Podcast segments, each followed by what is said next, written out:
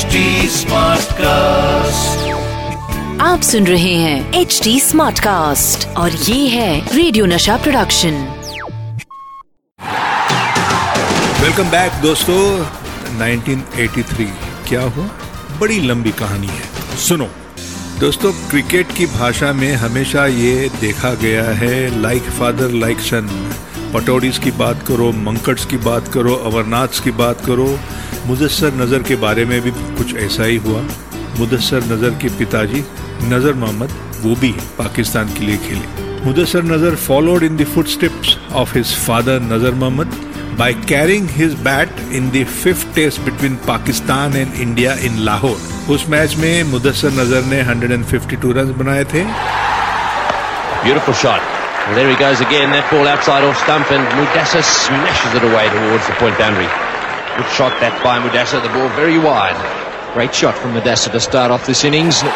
हमारे कपिल देव ने निकाले थे आठ विकेट पचासी रन पे Finally, he's got the opportunity to get into the game. So Kepel Dev gets eight. That was a great performance by Kepler Dev.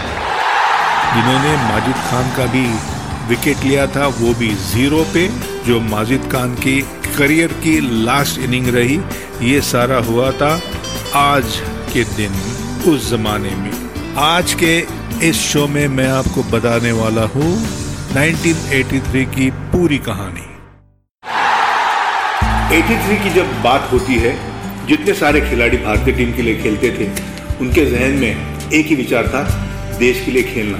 देश के लिए ना सिर्फ़ खेलना, देश के लिए जान देना। देश के लिए खेलना और देश के लिए मरना सबको नसीब नहीं होता। 83 वर्ल्ड कप के लिए जाने से पहले ये भी शायद आपको पता नहीं होगा, पुरुषोत्तम सिंह की मैच थी शोएब और जिमखाना पे और मैं सीसीआई की तरफ़ खेल रहा था।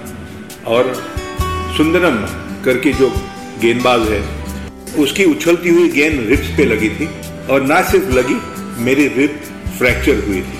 और वर्ल्ड कप शुरू होने में सिर्फ़ दो हफ़्ते बचे।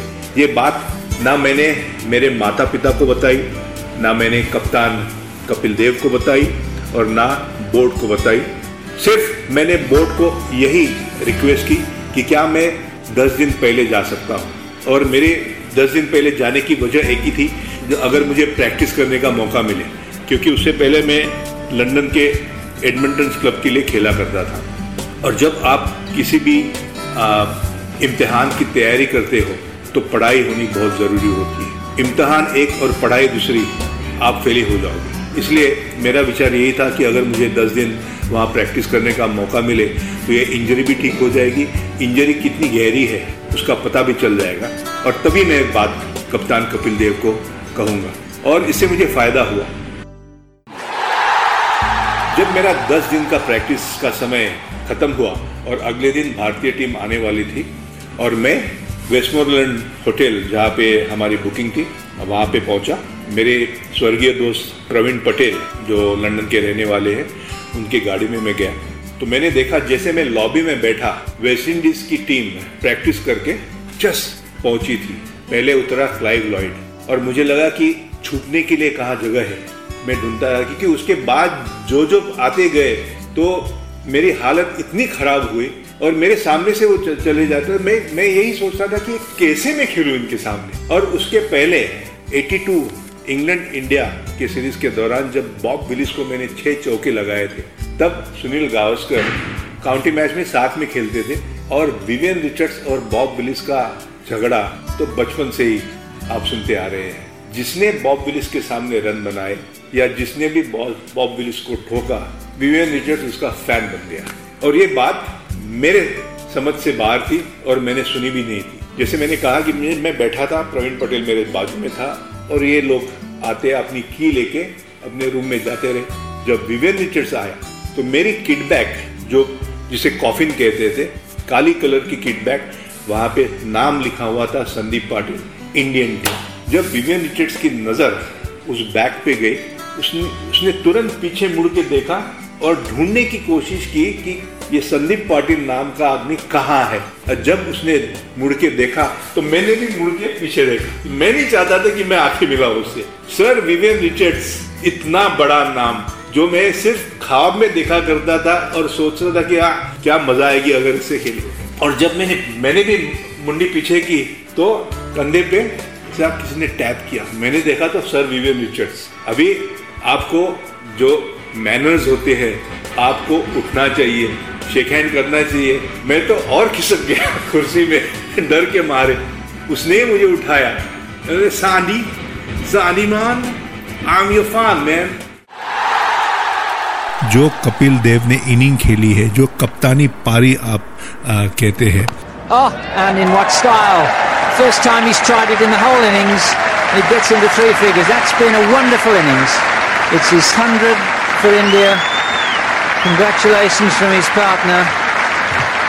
जो रिस्पॉन्सिबिलिटी जिस दबाव के नीचे, जिस संयम के साथ एक कंट्रोल्ड एग्रेशन उसने दिखाया, और वो भी किरमानी मदन लाल रॉजर बिनी को साथ लेके जो साझेदारी उन्होंने बताई और वो जिस तरह से जीत हमने हासिल की, मुझे लगता है कि उस जीत के बाद एक एक नई उमंग, एक एक नया हौसला जाग उठा, ना सिर्फ़ कप्तान के मन में, बल्कि सारे भारतीय टीम में। और उसी कारण शायद हमें एक जो चाल मिलनी बहुत ज़रूरी होती है, जो आगे बढ़ने का रास्ता दिख जाता है, वो रास्ता कपिल देव ने उस पारी खेल के हमें दिखाया।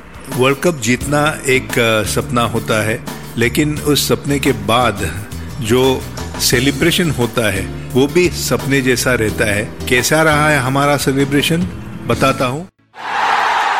1983 के फाइनल में भी हमारी मुलाकात हो गई उसी वेस्ट इंडीज टीम से, और जहाँ पे इतिहास लिखा। लेकिन इस पूरे दौर के दरमियान, इस पूरी जर्नी के दरमियान, अगर टर्निंग पॉइंट जिसे क्रिकेट में बहुत ही महत्वपूर्ण माना जाता है, वो टर्निंग पॉइंट रहा होगा तो वो था कपिल देव का 174 अगेंस्ट जिम्बाब्वे क्या आपने कभी सुना है कि five down for 17 and that team goes on to win the match जी हाँ ये कारनामा, ये जादूगरी कपिल देव, हमारे कप्तान ने उस दिन की। इट्स इट्स रियली सैड कि वो मैच टीवी के ऊपर हम देख नहीं पाए या लोग देख नहीं पाए, क्योंकि यूके में इंडस्ट्रियल डिस्प्यूट था उस दिन में और सारे स्ट्राइक पे थे।